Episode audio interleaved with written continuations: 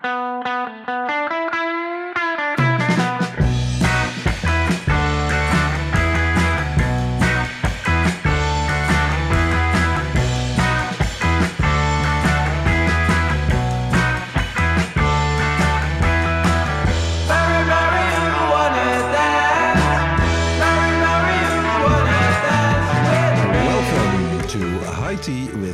and Rens, the first Dutch podcast about cannabis culture. My name is Dirk Bergman. And my name is Rens Hoppenbrouwers. This episode is sponsored by Seed Stockers, affordable cannabis seeds for home growers, available at seedstockers.com. We have a very special guest from Wallonia, the French speaking part of Belgium, also known as Wallifornia these days, in our IT podcast studio today. Flying Genetics, welcome to the show. Thank you, everybody. Um, hello, and Yeah. thanks for having me. You're welcome. Nice, nice having you. Really nice. Uh, we're gonna, we will be talking about your growing great uh, cannabis, creating new strains like Butterfly OG and Tropi Lemon Z, and the lessons you have learned since you started out. But first, we will discuss the biggest cannabis news stories from around the world in our news segments. We will give you an update on the Dutch weed experiment and on the German legalization law. And we have some promising news from Himachal Pradesh in India. New York plans to give out 1,500 new cannabis licenses to sell the surplus that has been building up, and California is set to legalize cannabis cafes. And and you can listen to our regular segments: What's in your joint today, the old box, listeners' responses, and our grow corner. This is High Tea with Dirk and Rens, episode 80. Yes, yes, yes. Welcome everybody. 80, I'd, I'd say it's uh, it's another great number huh, I- that I- we reached. It's an, I I never thought we could reach the 80, but uh, now we did it. I'm really looking forward to uh, reach the 100. Uh, Congratulations for that. thank you, thank you, and uh, yeah, without nice vis of a nice guest like you, we couldn't do it. So um, I think before we go into your story and about the news, we go to our first segment. What's in your joint?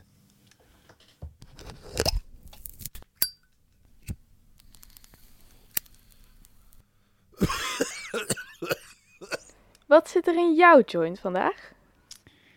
And of course, we start with our guest, uh, Flying. What's in your joint today? Uh, today I'm smoking a bit of an ice-o-lator from Tropi Lemon Z. Basically, it's the last strain we breed. So it's a cross of sour lemon Z and uh, Tropicana grape cake.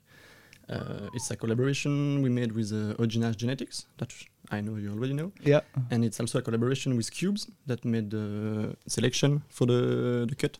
So big shout out to him because it was a really really good work he made for the selection, and we are really happy with the result from the the cross. Yeah, I can imagine. I can imagine. Super fruity. We also have the wheat here, so Yeah. it, it's a really, really nice. I think you are.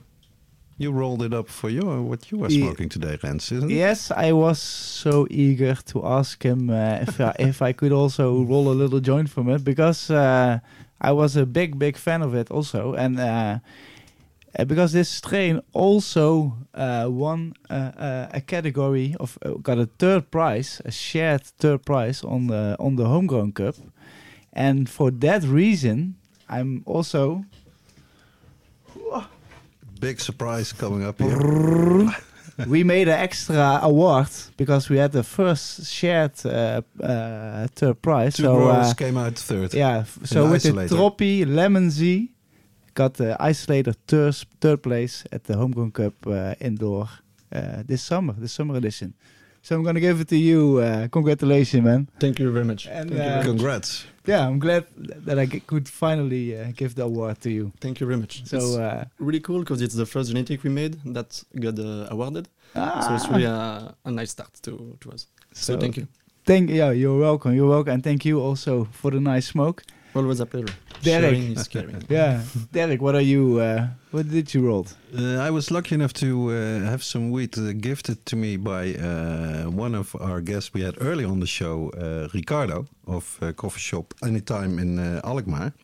He was on episode 47. If you didn't uh, listen to it for the Dutch uh, listeners, that is because it is in Dutch. And a lovely guy. Lovely guy, Really. 40 years experience, always has fantastic weed. And so the last time I uh, that we met, he gave me a, a little baggie, and it said OG 14. And he did. He hadn't smoked it himself yet, and he, he said, "But I do suspect that it's a really nice uh, Kush variety." Old school And- stuff. Yeah, well, and, and I wonder what you uh, think, Flying, because Rens, when he, he smelled it, he immediately said, uh, "Yeah, well, the number is wrong. Basically, you know, it's not 14." I, I, I immediately smelled OG 18. And Yeah, I thought, the- it would- that's good- and, sort I, of a and I didn't even know. incense kind of uh, uh, smell to it. I- It's, it's- really good. difficult to say.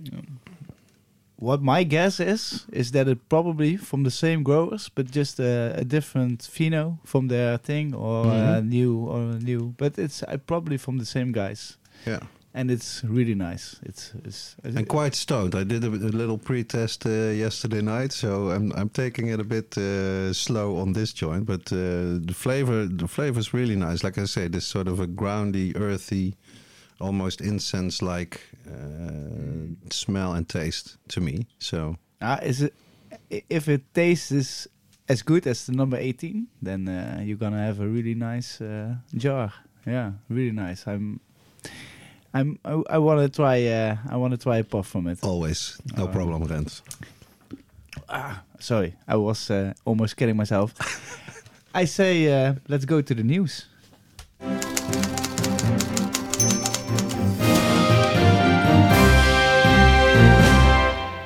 Yes, let's kick off the new section with the wheat experiment here in the Netherlands. We have uh, finally a starting date for the first phase in two cities, and Amsterdam East will be the most. Uh, it will probably will be the one that will be joining also the cities. Yeah, later If on. I can explain it like that. hmm now the date is uh, 15th of December. That's a Friday, so like this year. And yeah, we've been waiting uh, since 2017, basically, for this to finally start happening. Uh, and we talk about it a lot on the show, of course, the Dutch uh, weed experiment. Uh, to explain to the to the non-Dutch uh, listeners, uh, this is like the starting phase. They're not going to go with all the 10 cities that are taking part in the experiment, only two, uh, Breda and Tilburg. Uh, both southern cities in uh, our own home province of Brabant. Uh, Breda has eight coffee shops and Tilburg has 11 coffee shops. So it's quite yeah a small first step within the experiment. But hey, they're starting, and the original idea was to start with only two of the licensed growers being responsible for the wheat that they're going to sell in these coffee shops in Breda and Tilburg. And now it seems like they go for three. And one of the, the that we know for sure is already uh, ready to go is uh, Fyta, of course, one of the licensed growers. And then I've heard some convincing uh, stories that probably uh, Canadelaar, the one that is backed by uh, Bulldog founder Henk de Vries, will be the second one. And then remains to be seen if there will be a third one. I know that some people are pushing uh, from the grower side to be like the third uh, grower in this starting phase. but but we'll see about that. It's it's interesting. We finally have this date with uh, our own uh, VOC Foundation. We are planning like to make it a, a real festive day. You know, maybe have some live music at these coffee shops, because no matter how you look at it, and you can criticize the experiment on, on all kinds of uh, aspects. But hey, we are making history here to finally have normally grown wheat in the coffee shops for the first time since 1976, basically. So yeah, I'd say it's good news. Yeah, I think also I, I'm really looking forward. But I was wondering, like, flying. Did, do you did you read anything about it, or do do people talk about it in the Belgium, for example? Uh, I still have the 15th of December right in my calendar. oh to, wow! To come to the, the first legal read in Holland. But in Belgium, people are not really aware of what's happening here. Yeah. So everybody think it's legal. Everybody think you can do whatever you want, and it's legal to grow. That's true. But Yeah. Nobody understands really the the system and the fact that you don't have any legal weed in the in the Holland for the moment. yeah. Yeah. That's also what you see on the, the news articles uh, about the wheat experiments, you know. And I, I saw like an English article about Mhm. it, and there was like, like I think eighty or eighty-five percent of the of the reactions was Mhm. like, "Huh? wasn't Was it it already illegal illegal? Yeah, yeah, people can't believe it. I, I really can't blame uh, Yeah. people that are not Dutch for not understanding Even Dutch people the system. still because- don't know it. When you look from the outside, it look legal. It's because Yeah. the system from the Yeah. inside is totally absurd. But from the outside, it's like, hey, it's legal. You Yeah. can buy it on the shop. You can pay with your credit Yeah, card. people just assume assume that it that, that it be organized like properly. Yeah. Like everything in the Netherlands is, is pretty much you know properly organized. But uh, hey, not this Ah, as, not- as we know. No, no, indeed, not yet. But yeah, I'm looking also. It's gonna be the weekend also from the outdoor cup. Yeah, it's so brilliant. It's I would like to. as if they timed it together with the homegrown cup they- for they- for the winter they, edition. took, they, they looked that up and uh, ah, 16. ah, let's do the 15 because all the growers then are in Mhm. Tilburg and uh, we can make a nice. But but, uh, I would like would be cool if all those growers could also try out the first legal yeah. wheat. And and please remember, people, uh, if you want to visit uh, on the 15th of December and buy this wheat, do not go to Breda because there's still the tourist ban there out of the two cities. But Tilburg is fine. Yeah. They quit uh, the enforcement of the tourist ban. So you can go to Tilburg, visit any of these 11 coffee shops on December 15th or thereafter and buy some not still not 100% legally grown wheat, but at least regulatedly bit more legal wheat. grown clean wheat. I And would say. because that's the biggest joke. Like if you walk outside with that legal bought Yeah. wheat that is legal grown and transported legally, everything. When you walk outside with the packet, it's it's illegal again. Still illegal to possess it. Yeah. So and still only tolerated up to five grams. So it's, the situation is the same as it is now. The police uh, can still take it from you, and they have they are entitled to do it Yeah. because it's still they won't do it, technically of course, but um, technically They they, can, are and also yeah. at festival entrances, uh, they do it a lot. yeah, that's I know from um, experience. yep. Do we already know about the quality that will come of this um, legal cannabis? If it will be like well grown by professional, if it's more like yeah, if you if you look at the, we have a pretty good uh, insight, in, I'd say, into the ten uh, licensed growers. Rens, of course, is, is working, advising one of the ten licensed growers, Kati, and I would say that roughly half of these uh, companies will will produce really really good wheat, you know. And for the other half, it remains to be seen. They they had a lot of delays. They had a lot of trouble, you know, getting a bank account, getting a location, uh, resisting all the local uh, criticism, and, and, and trying to explain to these people we're not the mafia, you know. we are growing. We are just going to grow some wheat here. So it's interesting, and also th- this first phase. From the start, they said they wanted to have ten cities, ten licensed growers. That's the only way but uh, hey, the Fyta uh, company, the, the company that, that's the, the first one to be ready to produce, they uh, had a very successful lobby to the local government and also to the national government of saying, let's start earlier in just these two cities. Why not? We're sitting on all this wheat. So yeah, good for them. And uh, so my my my take on this has always been the the underground uh, growing, especially on a bit of a larger scale, it's the, the quality just suffers so much, you know, because it has to be fast. Uh, You cannot dry good. All this. Absolutely. There's there's so many negative aspects about it, uh, yeah, concerning the quality that the consumer gets in the end. That if you do have just a normal environment to do it, and you don't have to fear the police, you got to be really, really stupid not to grow Yeah. good wheat, you know. And I know, uh, of course, Kati is not the only one who hired people really from inside, say the legacy part of, of the cannabis world, people who know their stuff. So I, I suspect that the quality is going to be good, and then the prices will be interesting. I, I talked to a few people recently, and they really expect that, that there will be overcapacity, pretty much Yeah, like because they need to beat the price of the black market.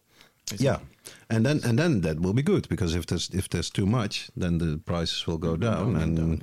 it will even be more of a success. But we, we have to wait and see. And but for sure, I'll be uh, I want to be in both cities, really, both in Breda and Tilburg on the fifteenth of uh, of December. I, I I work for Kati, of course, so uh, I can't say too much about uh, my uh, my concurrents or colleagues. I can say, but I Mhm. I've, I I have really good hopes in the in, in like like more than half of them because Mhm. in the, what you said, uh, like a lot of le- legacy growers are Involved. involved, and um, I, I see really some good things there, and I hear some good things. So if it all works out like this, and I, I, I don't know because I can't look in the packaging what what's going over the counter the 15.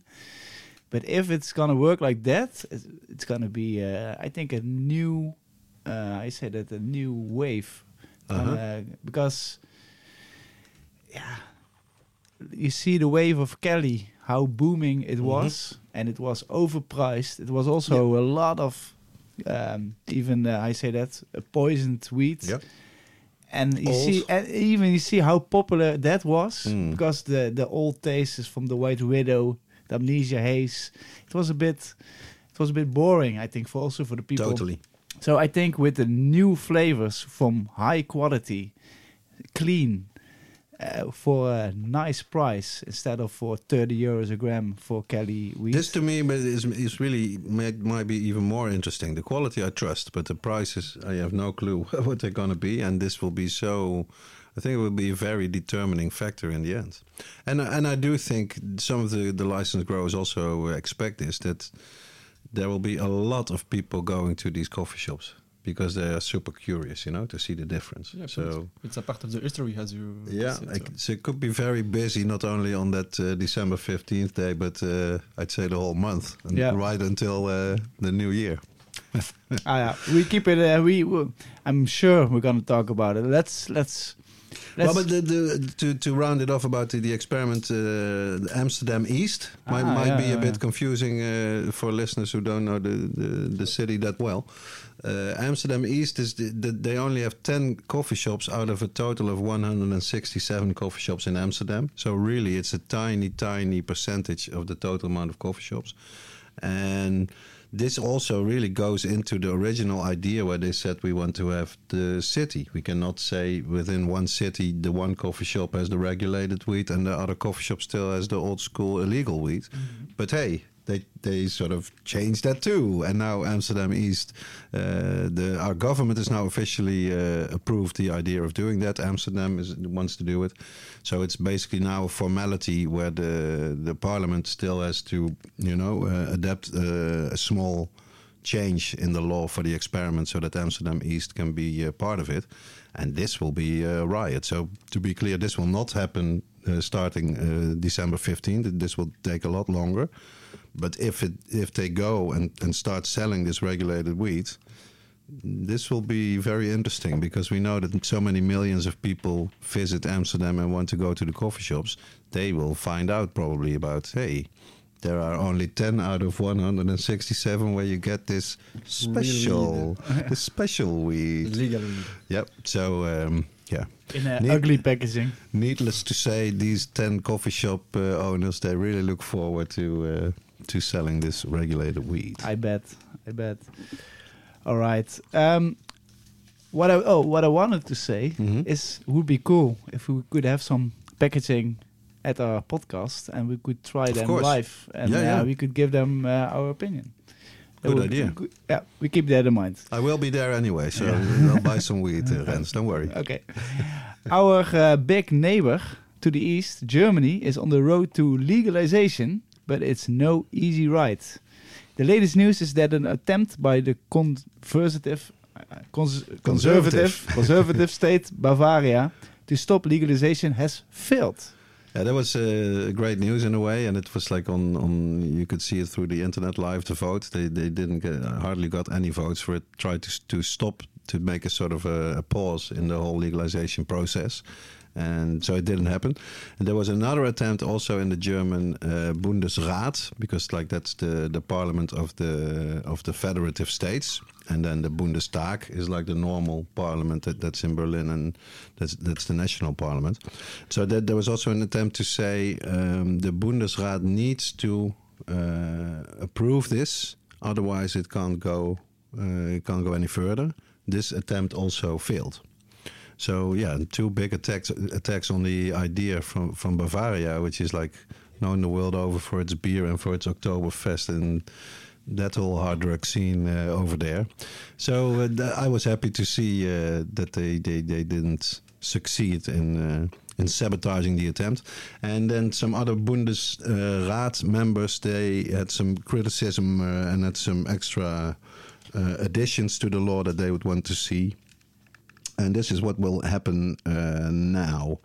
Uh, the pillar one legalization, the, the, yeah, they divided it into two pillars, you can say, and the first one uh, legalizes possession of, of up to 25 grams for adults, home growing of up to three plants per adult, and non-commercial cannabis clubs with no more than 500 members.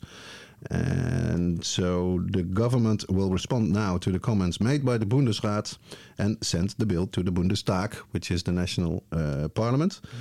And it could be uh, implemented in the first half of 2024, but that would be really uh, fast. I, I really don't expect myself that they will be able to do that. Although it's of course easier than setting up the whole system with shops and and and whatever, because we know you can see it in the German uh, media every single day, literally.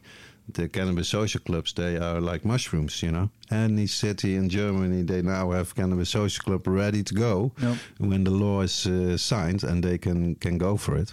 And of course, the, the German activists, one of the rules that's still in the proposal now is that you, within the uh, cannabis club, you are not allowed to consume cannabis, which of course makes no sense whatsoever. You know, it's like the heart of the idea. That's why, why it's called social club. And so we, it still remains to be seen if the members of the Bundestag, so the national parliament, will succeed in, in, in changing the law proposal for the better, where they could say, okay, you are allowed to smoke inside because you're 21 and you're a member, and in Spain they can just consume, of course, inside. So this, uh, yeah, we'll keep on following this, and it's it's moving slowly, but it's moving uh, in the right direction. Yep. It's an unstoppable train, I think. Yeah. Uh, I don't want to talk about Zika. trains and Germany too much. Sorry, guys. Some promising news from India. What's uh, what's the story, uh, Derrick? Yeah, it was uh, an article in the in the Times of India on October first, uh, headlined uh, "Himachal eyes pot of gold under grass."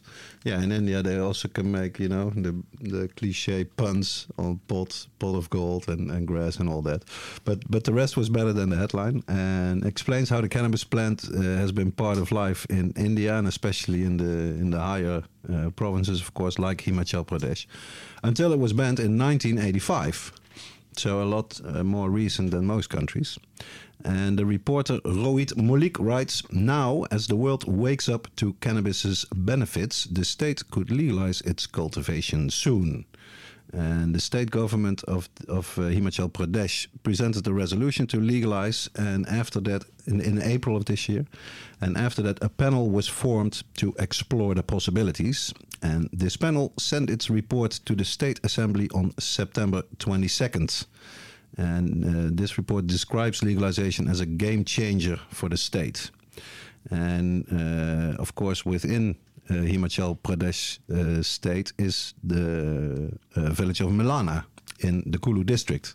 And the reporter writes that this has become synonymous with quality charas sold as Malana cream. Illegally, of course. And he goes on to write prices will fall if cannabis cultivation is legalized, but village Pradhan Rajuram, so it's one of like the village elders, is all for it. And this man is quoted as saying, even if the money is less, the people of Malana will shift to legal cannabis farming. Nobody wants to live in constant fear of the law. And if the government buys the crop, most of the people here would opt for it. Uh, especially that last sentiment, I think, is very true, really, for any cannabis grower, whether he is indeed in Belgium or in Spain or in the Netherlands. You like it better if you, you don't have to have that constant fear of the police when you're trying to just grow good cannabis, you know? And indeed, Malana, uh, I had uh, the privilege and pleasure to smoke some uh, Malana cream uh, every now and then. It's fantastic black hashies. And the idea, of course, in the law proposal, it's first about industrial hemp and medicinal cannabis. But hey, we know where we're going with that. And if they could have the legal market for, for Malana cream, it, I'm buying. I'm buying, man. Yeah, we need to do like the big worldwide uh, legalization Yeah. and free market for the cannabis product. Yeah, and I think really these politicians, uh, like the ones also quoted in this story, they they really understand this and the opportunity of it. Indeed, a game changer. You know, these are not really very rich uh, provinces or, or, or states of India. And if they can have this economic benefit, Absolutely. Even if you go to Morocco great. Yeah. and you Yeah. see farm in Morocco, it's the same. It's a small producer that produce really good hash, but it's not on a. You cannot find it on a legal market, Hmm. and that's that's a big trouble because if the product is not on the market, the customer cannot get it. Yeah. So you need uh, to regulate all the yeah. all the. Well, you can get it. You can get it illegally, and Yeah. that and, that also means in in in this instance, uh, I'd say Morocco and, and India as well, uh, that for the the people who work hardest at the crop, they they get the least amount of money for it. You know, the money is made elsewhere in say this chain, and if we could get that right, if we legalize uh, worldwide, it'd be even better. Fair trade hashish. I Hell always yeah. hope for it, for sure. All right. Uh, finally, the two, the, the final two stories from the USA. One from the East Coast and the other one from the West Coast. New York wants to give out 1,500 new licenses for cannabis retailers. Yeah, it's been uh, that's cool. a bit of a shit show uh, in New York with the, the legalization process. Yeah, they did legalize, but uh, up until now they have no more than about 20 licensed dispensaries for the whole state of New York, which is of course insane. and uh, so you get like uh, gray area operators that are selling cannabis. Uh, the police now is sort of going after them. But what, m- more what you get is that they have a lot of licensed growers that produce a lot of cannabis and they are sitting on it now because there's only two dozen shops, you know, that they can sell it through. So now the um, the official regulator sort of uh, recognizes this problem, and this is where the 1500 licenses uh, come from. Uh, Bloomberg reports. Uh, yeah, cannabis growers have been sitting on excess marijuana as the state's tally of legal retailers stands at about two dozen.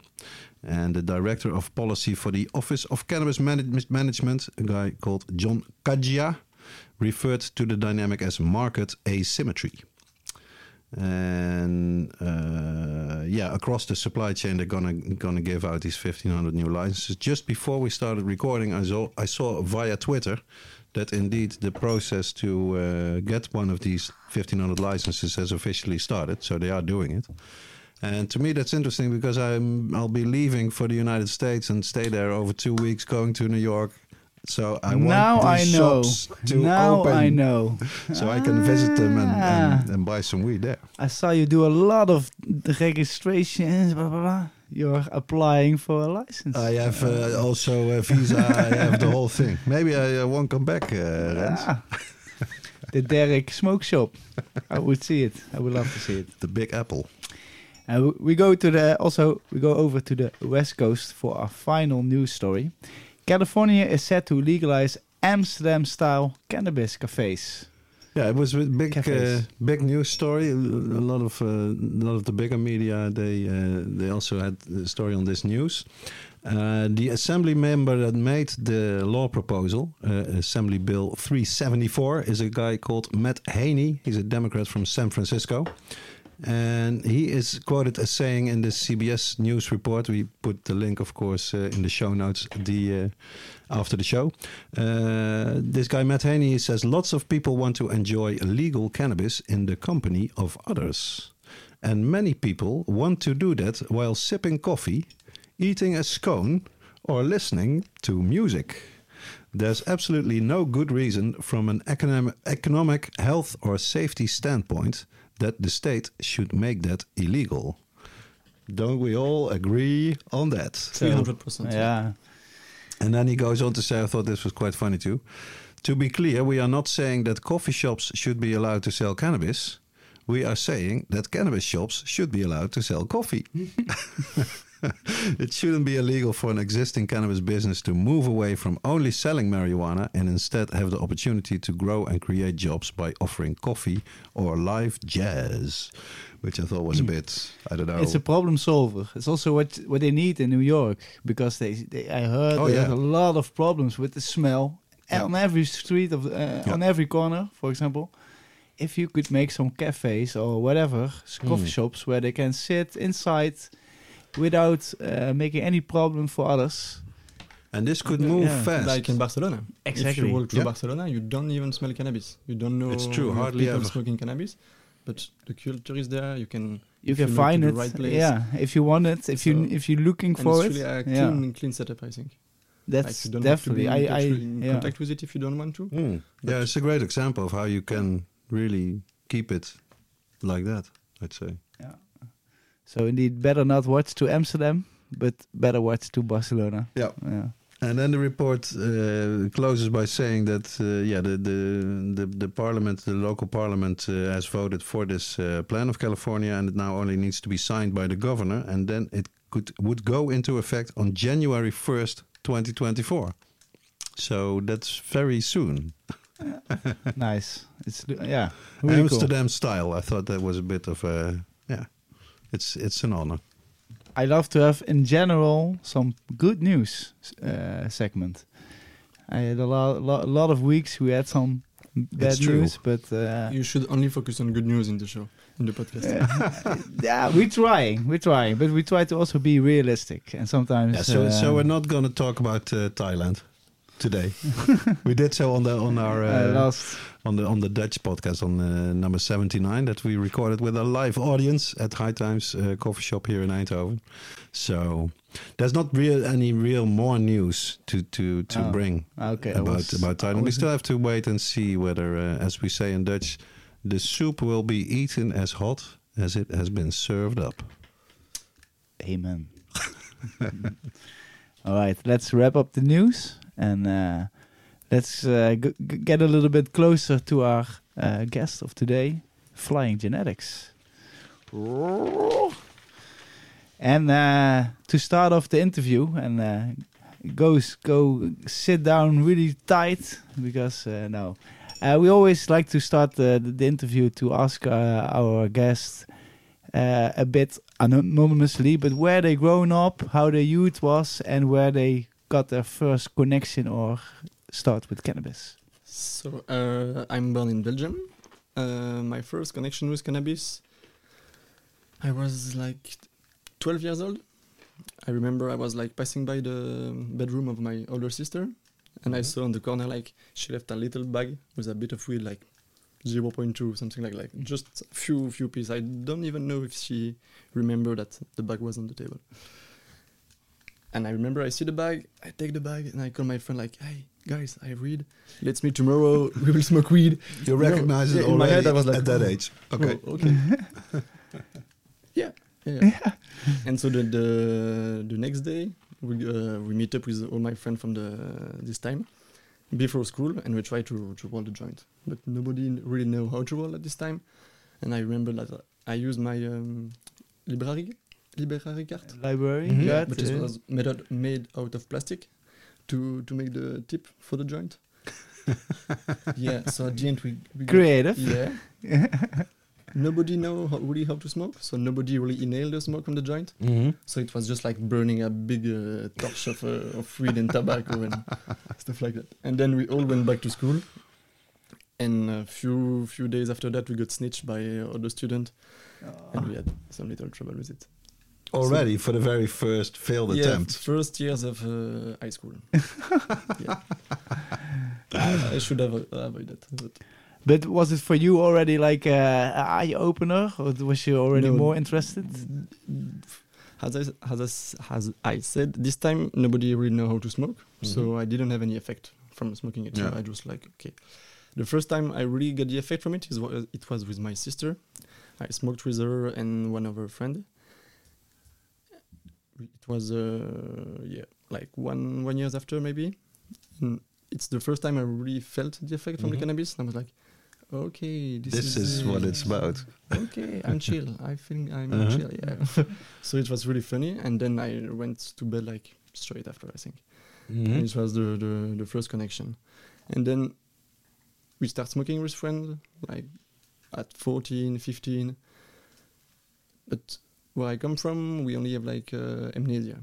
Yeah. Like everybody grow amnesia. It's easy to grow.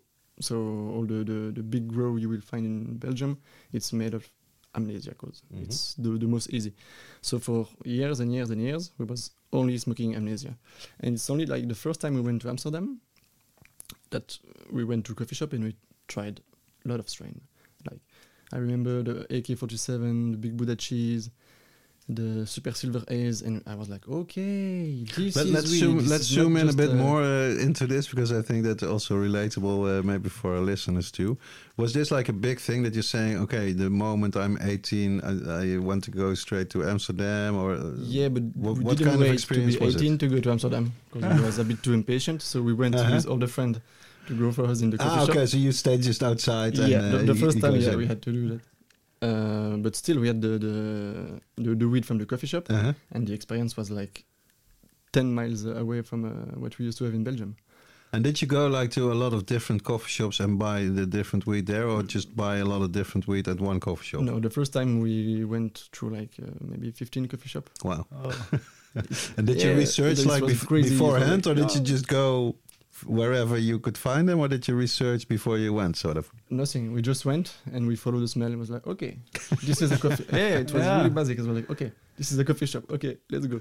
So the the older friend went. Uh-huh. He buy the weed and he was coming out, and then it was the next coffee shop and until And- we have no money. And it's like- Which it was really like the the first time that uh, I understand that cannabis was really something more than just Mhm. amnesia.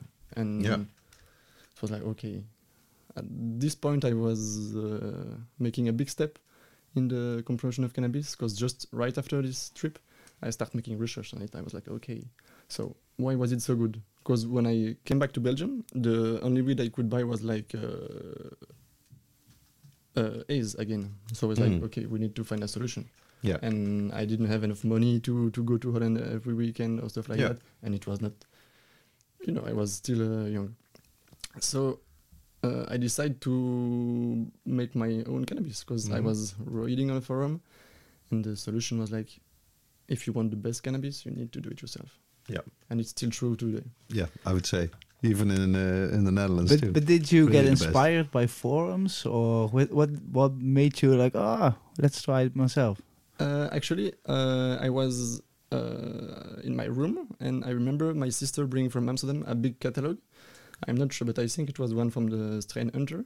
Ah, the yeah. that they are big, big shout out to Strain Hunter. It's like we can talk uh, of them after because it's like really big pioneer for me, Uh-huh. and it's like Please, they are making yes. uh, a real nece- a real necessary work in this industry to, Uh-huh. to preserve and to keep all the genetic intact and all the work Mm. with the landrace. So it's really Certainly, yeah. really a big work. And so yes, she had this big catalog with like 35 strain. I don't remember. Sorry. Yeah. Five to seven. Nice pictures. something, Yeah. And we, we went to the catalog. We like okay, and we pick one. Which one? Remember? It was some cheese Uh-huh. crossed with something, but I don't remember. And I tried Okay. to find, uh, but I never. I Uh, always uh, tried to, to do the research to Yeah, find yeah, which of one course, was it. It was impossible to find. So some cheese with something, but I don't know. I think for me, it, because it's very distinctive, the very first strain that I ever grew was when uh, a magazine in the Netherlands, I think yeah, it must have been uh, just High Life. They worked together with Sensi Seeds. This was in, in like the early 90s. And they put free seeds, you know, with uh, every magazine. And it was Early Girl with the idea of, yeah, it's still the Netherlands. You need an, an early flowering variety, otherwise it, it'll go wrong. So that must be the first uh, strain I ever did, but it didn't come out well. I can say. how But- did it go with you Yeah, the did, it, first did time it work immediately? It, it could have, couldn't have. I would say. Or The, the first time I buy like uh, like the eco lamp, Mhm. you know, and I put it straight in my room, like with no grow tent, nothing, just the light and the plant under. and it's LED, that's a LED light, right? Yeah. Yeah. No, not LED, uh, eco light. So Ecolite. I don't remember. Oh, okay. So it's like in between. Yeah, we don't use and it anymore. But it's Okay. like the a bit lighter than HPS. Hmm. Okay. So yeah, I just put the, the light in my room with the Mm. with the plant, and it yeah it went not that good, but uh, for a first time, not that Yeah. bad neither. Yeah, okay. I wish I could smoke the, the weed today to really be able to, to be objective on it. But uh, I remember that I smoked it and it was good. And there's also, of course, this uh, I would say psychological effect. If you grow it yourself, you're gonna like it a bit more. You yeah, know? absolutely. Yeah. And you have all the process. It's your process. baby. You have to be patient. You, you watch it Yeah. every day, so you. Did you give it enough time to dry? Remember, or were you like the first time probably not. Yeah. The first time, I think like happens. everybody, you just you go on stick the it in nut, the like, oven or whatever smoke you it fresh on the first day. Yeah. Every day you need to try out uh, Yeah. how it works. Yeah, for science, you know. Yeah. No, but it, it, it's it's a funny thing that you talked about uh, strain hunters because when I uh, stepped into the cannabis industry, I, I I googled first also cannabis Netherlands and I arrived at uh, this uh, gentleman, but I also watched a lot of YouTube, and I found the, the videos of strain hunters. yeah. Yeah. It's millions of views. And it was for me like, oh wow, you know, Mhm. these guys really made a passion and made a work, a life uh, job about it to search for genetics, and you know that made a lot of also a lot of uh, I said im- impressed me a lot. And what's so interesting about that. I would say, is that they clearly uh, were inspired by the generation above them, people like Ed Rosenthal that they met at the High Times Cup in Amsterdam. These real OG guys that had to fight, but were also super passionate and growing. Uh, Cervantes, these people, and then it's nice to see how like the, the the younger generation uses different method, like these YouTube vid- videos and the Strain Hunter series, instead of say the books that that uh, Rosenthal and Cervantes wrote, and still get like the knowledge across and also share the the passion, so that people, new younger people even can can be inspired by you know Arjan and, and Franco back in time to say, hey, this is more than you know drinking a beer or, or just some hobby Yeah, this can really be a, a life's mission or passion. yeah. But did, did it did it also made you made it Yeah, absolutely. for you? And I remember watching like all the Strain Hunter movie because at this time it was also and still today it's the only kind of content you can find on uh, YouTube or online with people really going on the field.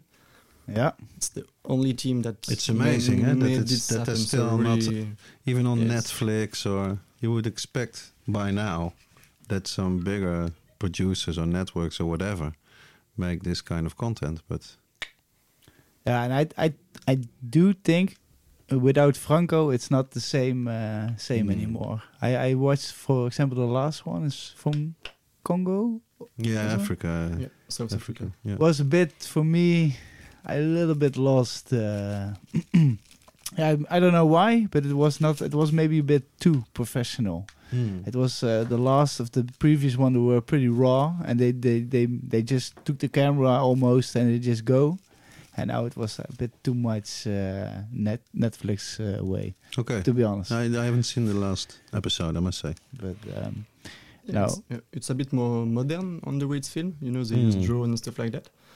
But I still think like they are really close to the people, and we still Yeah. feel the yeah, and drone I shots, that should be good, of course.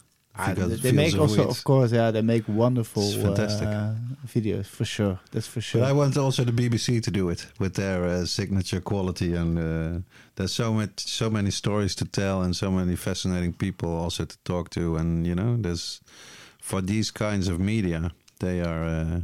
But I do have this strong feeling that we're, we're getting closer to that moment where you will see these kinds of productions on Netflix, and you know, I just hope that uh, they will not mix cannabis like with reality show bullshit type programs, you know. Yeah. But maybe they will. and, and speaking about uh, the Strain Hunters team, Mm-hmm. I had the chance to make uh, an internship with the greenhouse team in Amsterdam. Oh wow! So that was also really like a really really nice experience, Mhm. and it really helped me to have la- uh, like a more um, sharp uh, view on the industry and really more understand the, the Okay. industry side of it. how, also. how did it go? How, how did you start with it? Uh, or- I spent one month with them to to see a bit uh, all the feeding production and all the seeds production and the packaging and all the stuff like that. So uh, yeah, it was really interesting and really professionalizing. yeah, Mhm. yeah, I, I can So, imagine.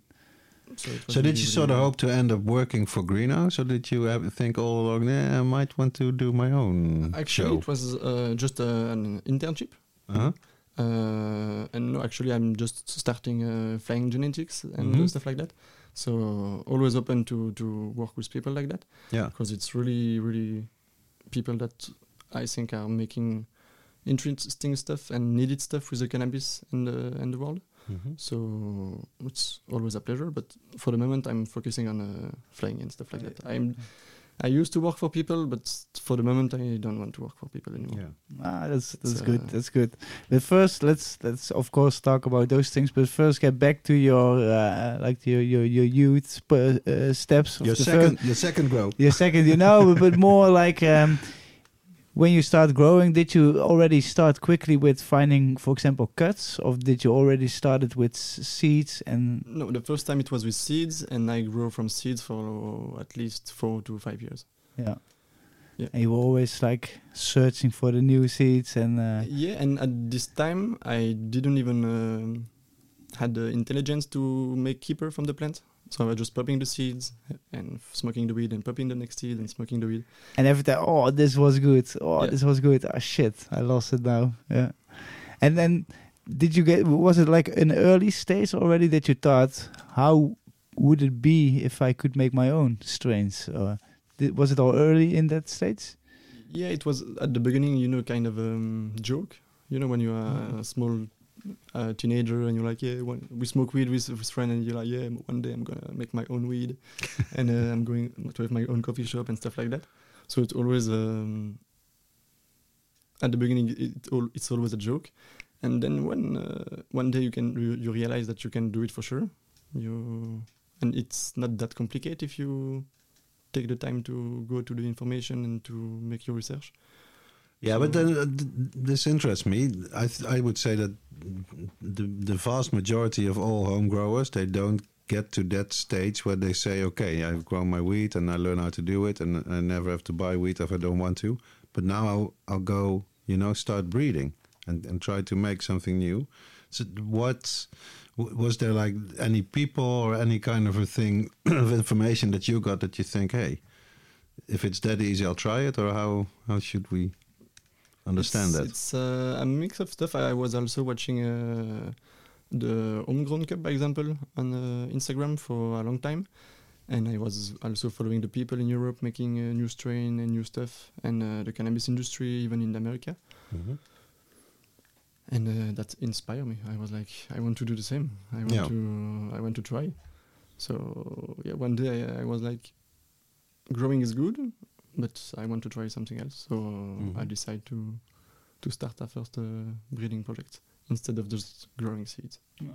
And how did you go about doing it? Did you like plan it out ahead and make a whole schedule, or Uh, yeah, absolutely. Mm, Uh, so the first step was like to select the two strain that uh, I wanted to cross, and then make the small uh, calendar. So you know you have the first month, the second month, and you can organize yourself.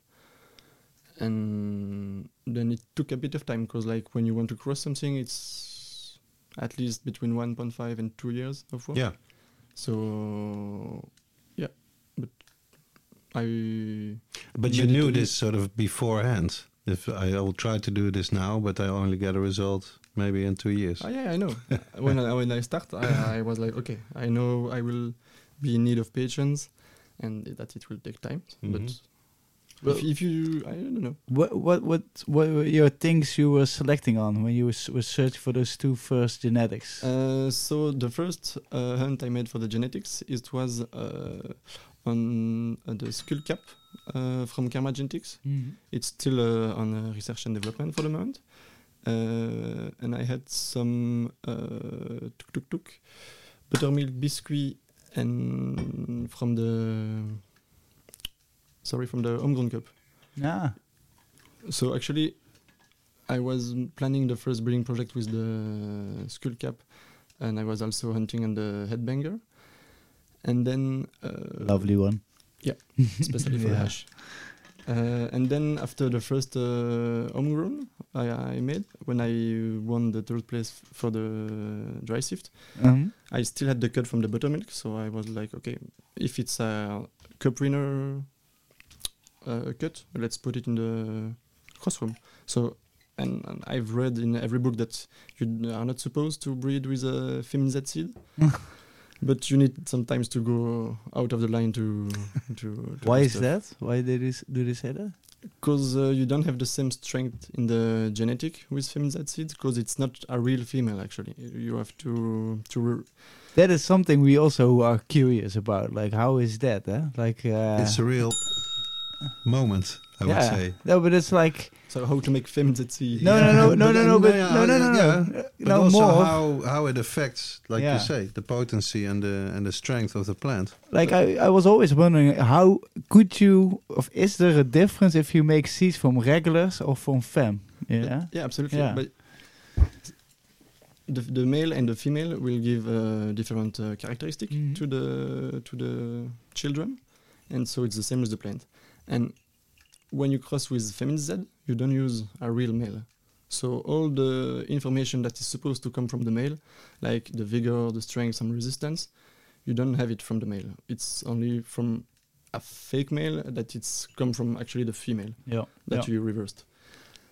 So you lose a bit for the um, for the strength, for the vigor, and also for the stability. Because It is higher po- potential because that's indeed one of the question of Yeah. of our uh, of our uh, listeners' responses.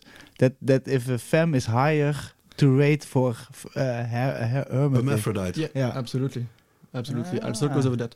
Ah, okay, so yeah, it's so but still, you thought, fuck it, I use it anyway. absolutely. So I use it, but I didn't release the seeds. You know, uh, I just keep it for myself, and I'm working on the F2 to release it to have to for not having any trouble with also hermaphrodite and stuff like that. So you breed it back to the mother. Uh, no, F2. Of- So with the, the in the first gener- generation, Uh-huh. I select a male and a female, and I cross them together to make the the F2. Ah, okay, okay, okay. Yeah, this sometimes for me too. It's it's too. Uh, I, I'm just too stupid for it. Complicated. Yeah, I'm too stupid for it. Now, what, what always interests me and what I don't really understand, I think, is uh, how to get these uh, new strains stable and when to know of, now that they're like say stable enough because I don't think they are ever 100% stable. You just need to pop the seeds and to see how many variation you have uh, Mhm. when you pop uh, 100 seeds. And if you have too many variation in the in the shape, in the terpene, in everything, it's not stable enough. If you have, you can see it with your eye. You just pop the Mhm. seeds. It's you have all the plant the same size, all the plant the same order, the same color. Then it's uh, stable. And, and say But- if you don't, you, you just pick out out of these 100 the ones that have the characteristics that you want to have what do you mean? and start breeding with these, If- selecting if it's these. not stable, for yeah, example. if it's not stable yet. But yeah, stable. Uh, it depends also what we mean by stable. You know what Uh-huh. percentage we take on stable.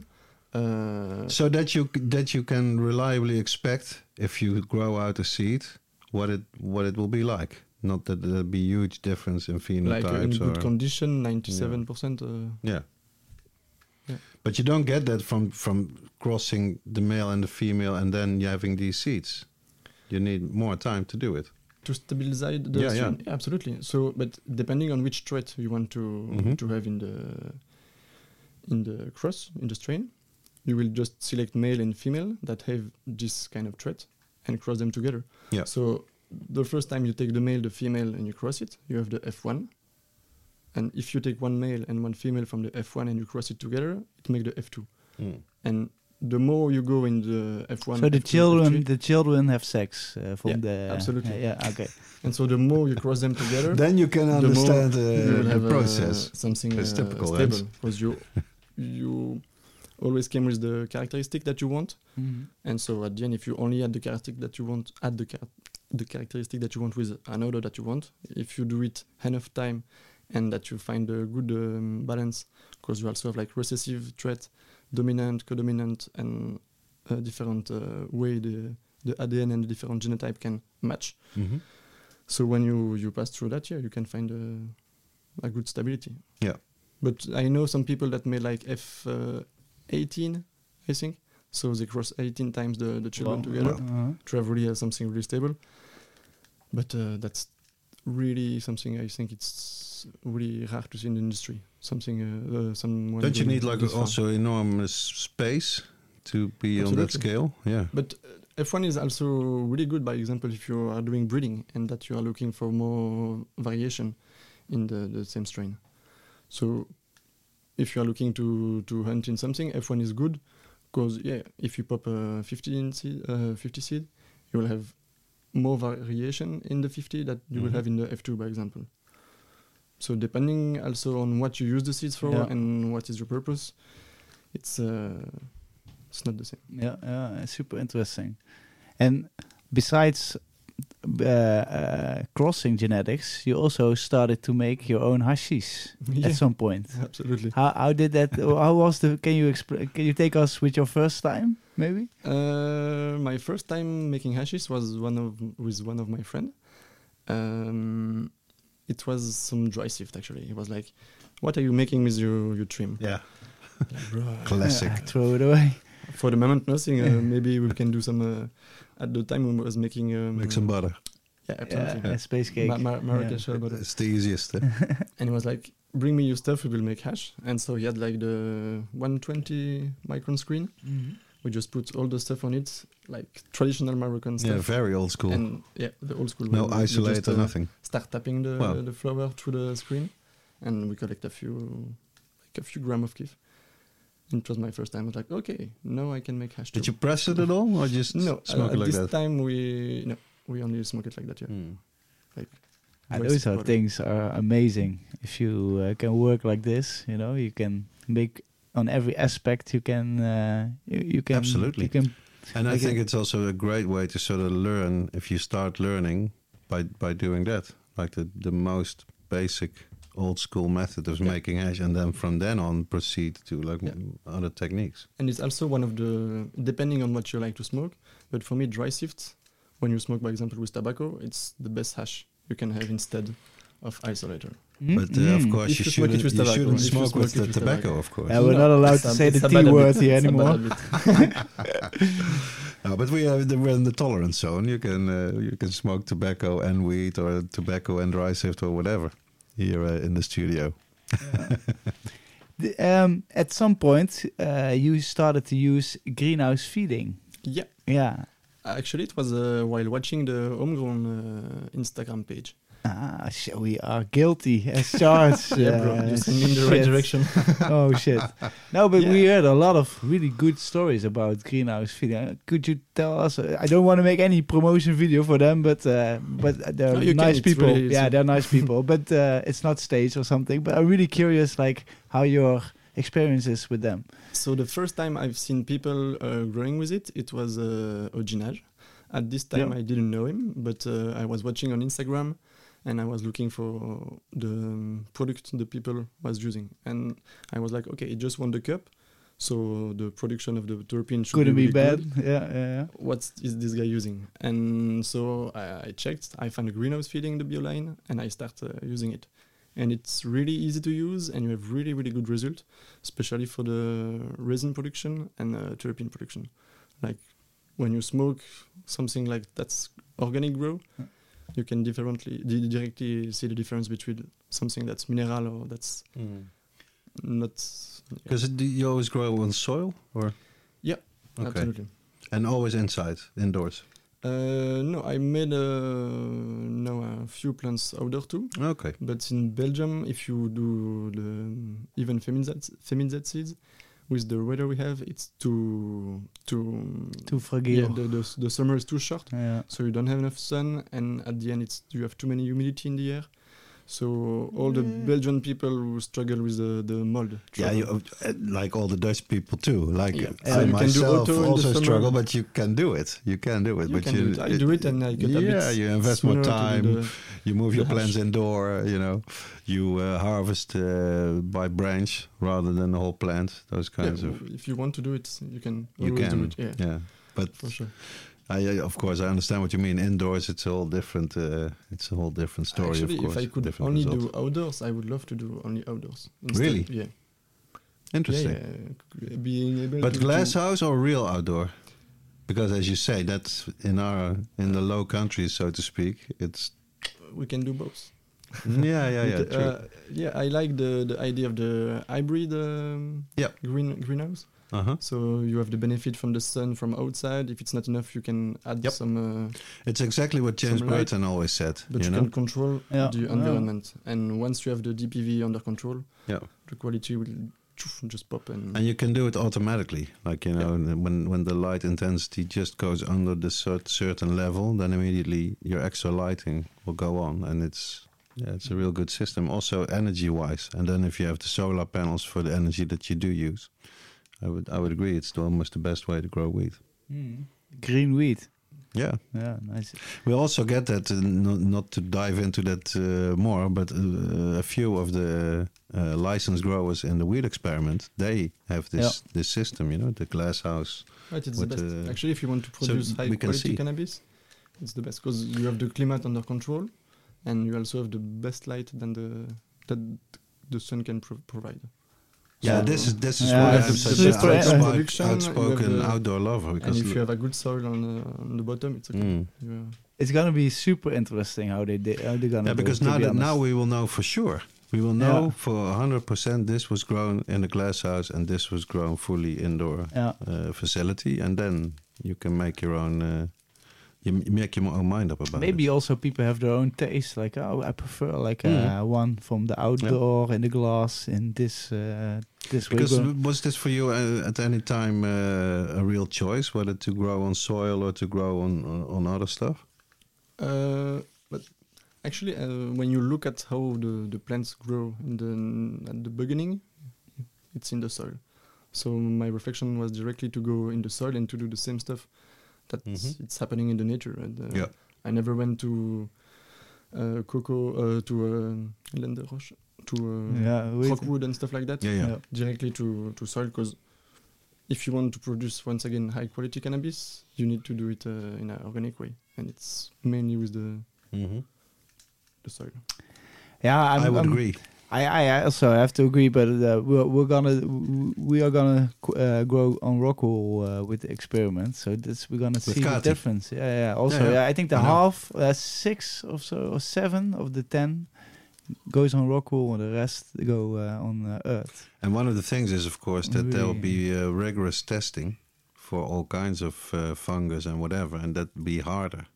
Yeah, that's the most growers. interesting part for me is because also we applied for the license uh, years ago with uh, with the old group and uh, and we we did a research for the um, for the measurement for the how you say the laboratory measurement uh, about the quality of the wheat and if we would grow on Earth and uh, uh, on uh, Just natural soil. natural soil sorry um, then we couldn't go to the to the checkup or I say that Mhm. we didn't uh, so our wheat would would get cancelled because of the good Yeah, yeah because uh, it's organic.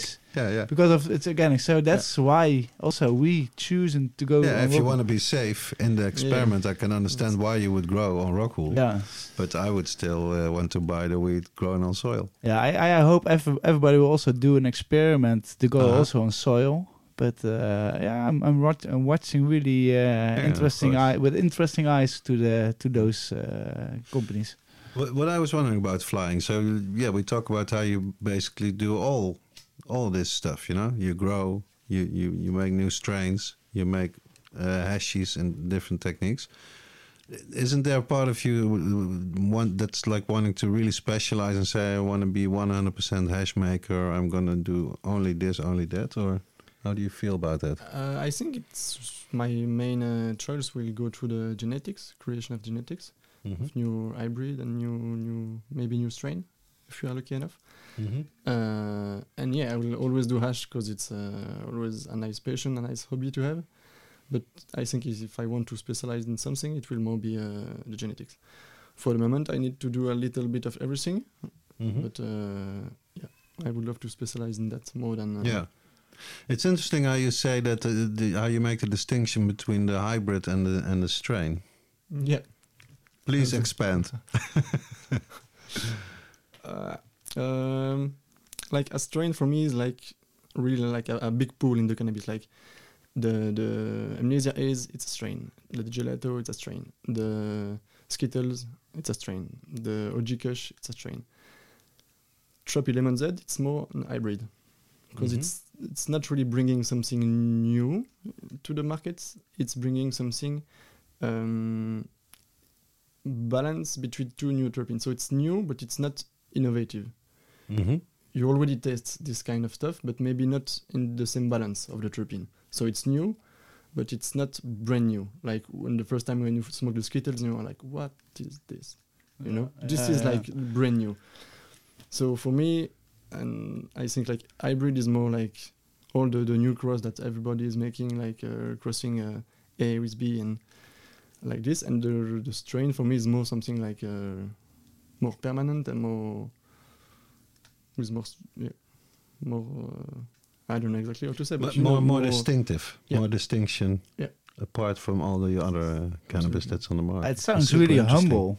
For me, it sounds Yeah. super humble because I think also, of course, y- your strains are hybrids, but I'm sure like one of these, what you're gonna make, will be like the Skittles, be a real strain that try. people I'm recognize. and, you know, I you know that that's the yeah. I think everybody that is it's that uh, that is breeding for the moment, nobody know what's going to be the next big Mhm, wave, the next big mhm. terp, the next big, uh, the The next, next big you know? yeah, it's, because it's you know it, it's like a lottery ticket almost like you know in every seat there could be like a, a and diamond also, you like maybe maybe your own preferences. Like Yeah. if you if you are the one that uh, that that choose the the mother and the father of a new a new hybrid.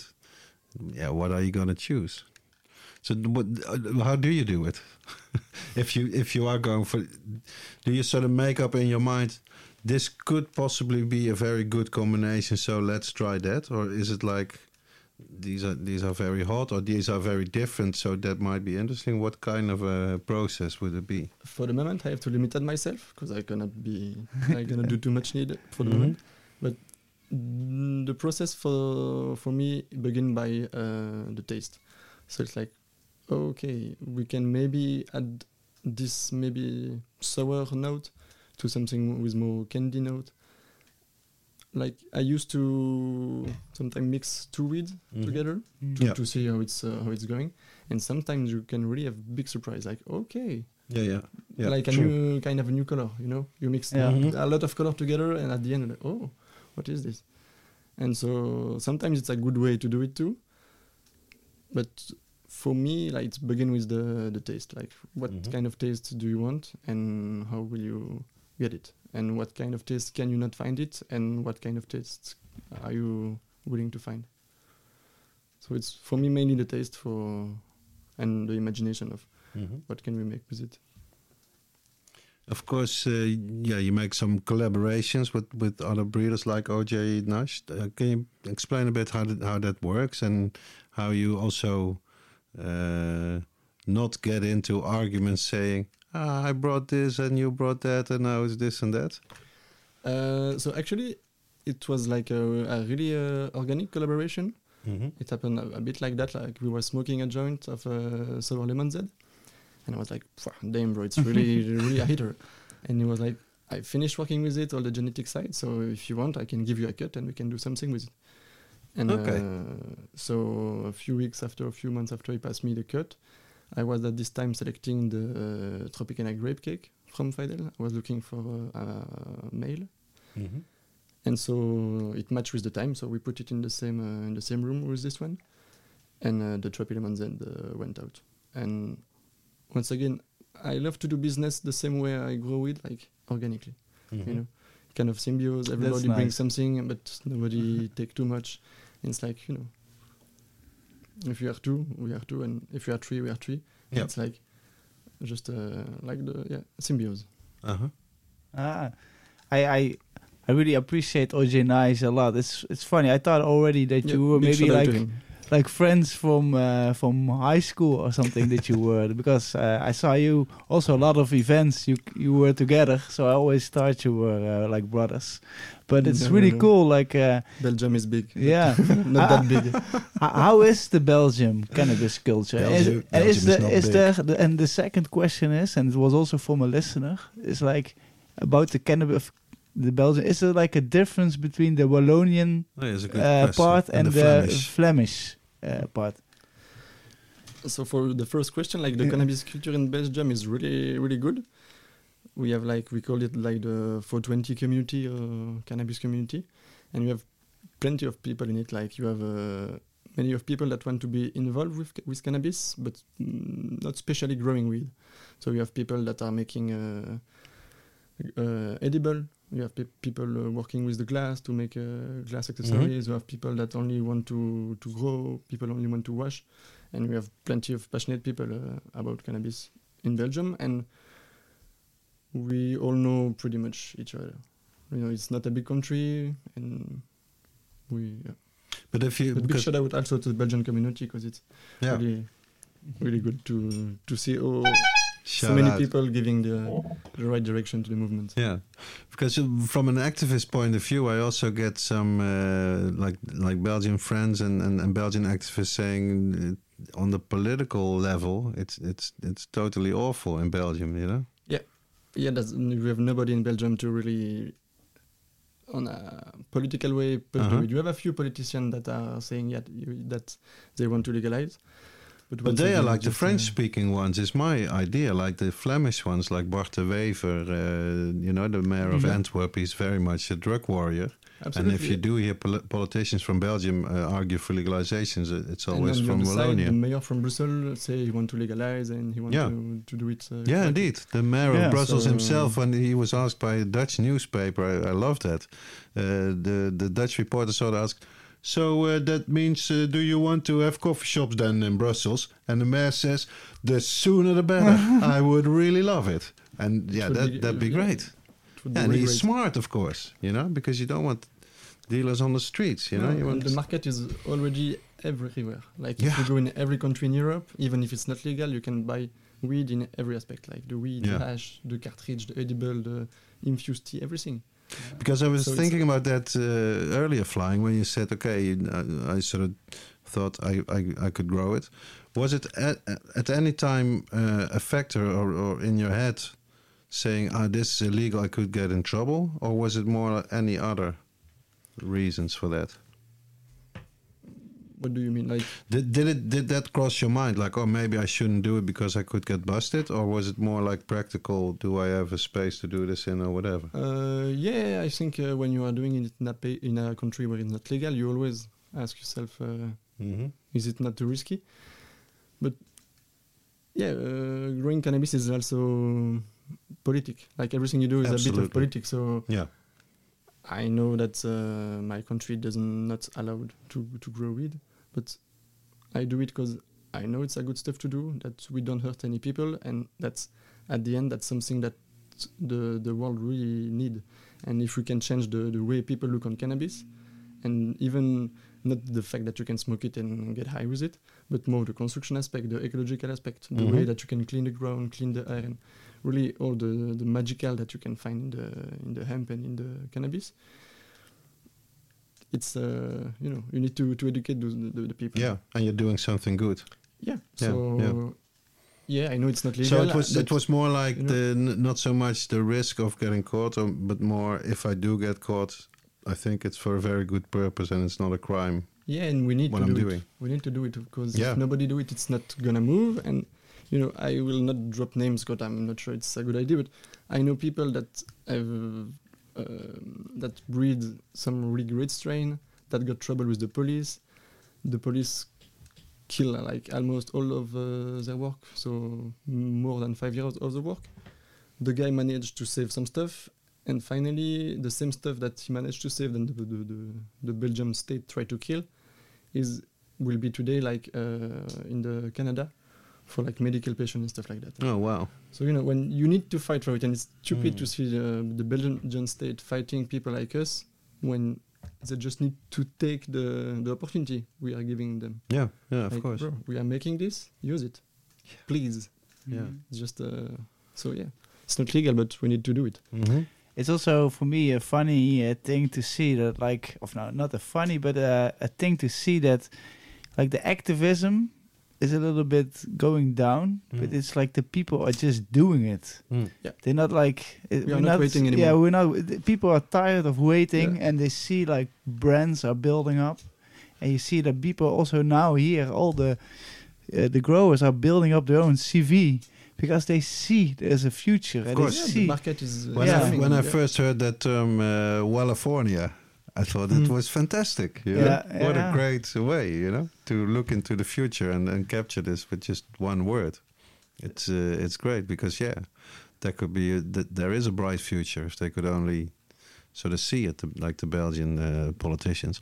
But th- have you like ever considered moving elsewhere, say to Spain or to some country where it's uh, Yeah, easier to absolutely. I'm grow? always looking for a better Mm. place to do it, for uh, a place where I can do it in a legal condition, legal way.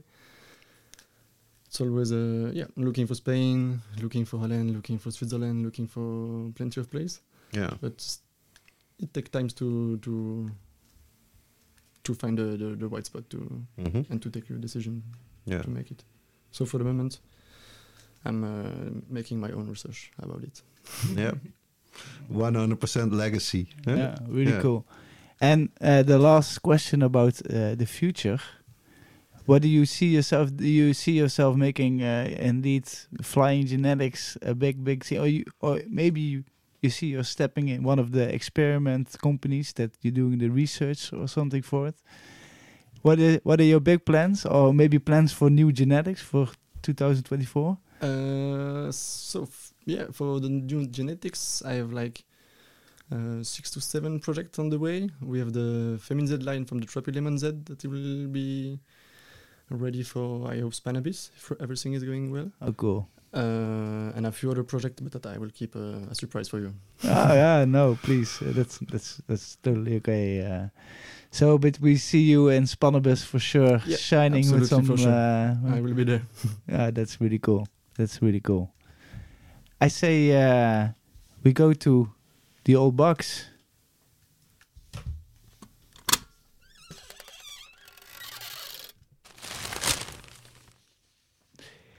Eh, uh, yeah, Derrick. In our history segment, uh, Derrick always brings a nice story, of, and he, they, he brings us back in time with a nice story. What did you uh, bring us this time, Derrick? I dove into the High Times Encyclopedia of Recreational Drugs. It's like a, quite a legendary book, big book, published in 1978, first version, when High Times magazine only existed for about four years. Uh, the book has 418 pages, which sort of proves how old it is before 420 became a thing, you know, before the Waldos even started smoking at uh, 420. And uh, in this fragment, uh, we're going back to uh, uh, the middle 19th century. And uh, I like the style, and also, uh, yeah, you learn a bit from this uh, from this fragment, I'd say. Cannabis extract entered the U.S. pharmacopoeia in 1850. Within a decade, doctors were handing it out liberally, and the younger generation began to turn on. Vying with Tilden's Cannabis Indica in popularity was Gunjah Wallah Company Hashish Candy, a most pleasurable and harmless stimulant, advertised in newspapers. Mordecai Cubitt Cooke, whose writings inspired the hookah smoking caterpillar in Alice in Wonderland, observed that chewing bang with betel, which is a kind of nut that's used a lot also in Africa and in India, was coming into vogue in America in 1860. Young America is beginning to use the bang, so popular among the Hindus, though in rather a different manner. For young Jonathan must in some sort be an original. It is not a drink, but a mixture of bruised hemp tops and the powder of the betel, rolled up like a quid of tobacco. It turns the lips and gums of a deep red, and if indulged in largely, produces violent intoxication. Lager beer and schnapps will give way for bang and red lips instead of red noses becomes the style. And then he goes on to describe that in the Turkish Bazaar at the 1876 Centennial Exposition in Philadelphia, proudly featured hash smoking. And H. H. Kane in 1883 described a hashish house in New York that would be the envy of any doper today. Swirling gold dragon chandeliers cast a light show over men and women in diaphanous gowns, eating majun, smoking ganja, and drinking coca leaf tea while reclining on plush divans surrounded by oriental carpets and tapestries. Such parlors could be found in New Orleans, Boston, Philadelphia, and Chicago, but none so elegant as this. So this was 1883, where you uh, already had these uh, coffee shops, Amsterdam-style cannabis cafes in uh, in these American cities. Thank you, Derrick. Yes, uh, normally we would go to the listeners' responses, but uh, I've chosen uh, to uh, to mix the questions we had from uh, from our uh, from our uh, listeners uh, into the interview. So what we uh, want to do is to um, after this episode we're gonna uh, put all the names in a little uh, lottery. How you say that? Uh-huh. We pick one, and uh, we send them a nice prize package. Included some really nice. Tropi Lemon Z seeds, a pack of uh, 12 regular seeds. All right, that's, Boom. that's Boom. really cool. So um, yeah, it's gonna come with a nice photo book and some uh, some nice uh, merchandise also from Flying Genetics. So really cool. Thank you so much uh, for doing it. A And, few uh, of our iconic uh, High podcast stickers will be included in the Nice. prize package. Yes, and for uh, upcoming episodes, if you have any question, uh, any suggestion, any guest, anything, uh, send us a message or uh, send us an email to info at high podcast and podcast spelled with a T Dot .nl. dot nl and uh, or send something in the comments or send us a DM on Instagram. It uh, will come to us. Uh, yeah, it's high time for our final segment, the High Tea Podcast Kweekhoekje. Het High Tea Podcast. Kweekhoekje. The home grow segment for the English listeners. It's uh, Croptober. It has been for uh, two days, I think, or three. No, already four. And uh, well, in this uh, the neck of the woods, uh, right here in Eindhoven, the weather is still really uh, quite nice. It's a bit uh, colder today, but uh, we've been having like uh, 24, 25 degrees and uh, and sunny weather, which is uh, yeah a real Indian summer, or oude wijvenzomer, as we say in, In Dutch. The old uh, hags hags summer. And uh, yeah, we did talked about uh, this before, just now, uh, flying, how it's very, very hard if you grow, uh, especially modern strains outdoor, either in Belgium or in the Netherlands, because uh, yeah, the mold will hit you at some point sooner or later. But yeah, if the weather stays like this, uh, it, it'd be fine. Could you, uh, for our listeners that are that are growing uh, outdoors, because you do have some experience, of course, with that, uh, would you have some some some special tips or advice for people for this time of year? For this time of the year, if you are greenhouse and indoor, you can add a lot of ventilation to try to break uh, the humidity as you can. Yep. And then the best advice I could give is like uh, make hash with it. yes. Make more hash. If you have to harvest too early, for example, is that with for hash is that a big problem? Or? No, it's uh, it's uh, even better for hash. Ac- depending on what you want, but if you want to have like a clear hash and then press it to have a, a rosin, hash rosin, and a clear product, Mhm. you can cut your plant uh, a bit more sooner than when it's just for smoking the flower. So Okay. you have still the trichome uh, pretty clear, so the the final product is also more clear than we when you uh, already have the trichome that are a bit more brown. Mhm. And so for the hash, yeah, you can cut more soon. Yeah. Oh, that's good to know. I'd Yeah. say because yeah, uh, indeed for outdoor growers every day, So less trouble of- with the mold and more hash for you. That's it. You have to uh, ask yourself this question: Am I Smoke gonna, more hash. Am I going to finish this uh, plant today, or am I going to leave it one more day? So, you know, so that it can uh, blossom a bit more. so uh, yeah, that's certainly some some uh, some good advice there. I would say uh, that's another uh, thing. Any every grower has a different opinion. Uh, are you like a wet trimmer or a dry trimmer? Dry for sure. Yeah. Yeah.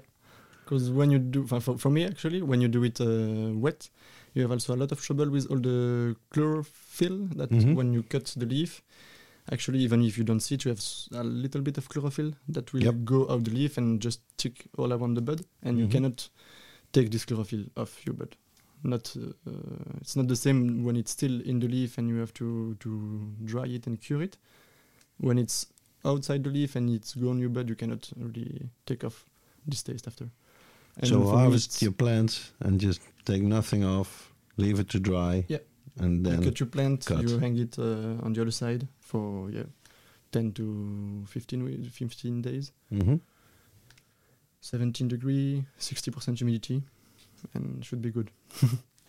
those are the real good tips for our listeners, of course. eh? Yeah, it's good to hear.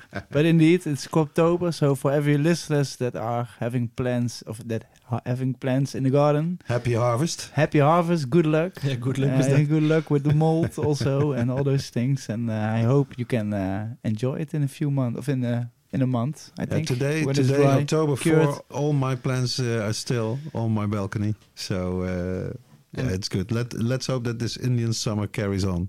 And keep a bit for the winter edition from the for the homegrown. Yes, yes, 16 December. We're gonna uh, Just announce it. the, the Yeah. So I also try to to host a little uh, smokers party at the grass company or something uh, for the people there who can we can try it uh, legal weed as well. But uh, uh, news of in, more information about that that will come. Yes, that is the end of episode 80 of the High Tea podcast. Uh, I really want to thank uh, uh, Flying Genetics uh, for uh, coming over to Eindhoven. It was a big pleasure. Thanks a lot for having me, and uh, I apologize for my English. Next time will be better. Oh, well, Don't well, worry don't about worry don't because worry. my English, because of your ice-o-lator, it's uh, sorry for all the listeners for my I English. think it's maybe the ice-o-lator. I hope you, uh, I hope you made it till the end. And uh, Yeah, thanks for sharing all your uh, your tips and your uh, experiences in cannabis land with us. And thanks also, of course, to the sponsor of this episode, number 80, which was Seed Stockers, affordable cannabis seeds for home growers available at seedstockers.com. yes, thank you for listening. And uh, you can help us grow the Tea podcast by hitting the like button, subscribing, and telling your friends about the show.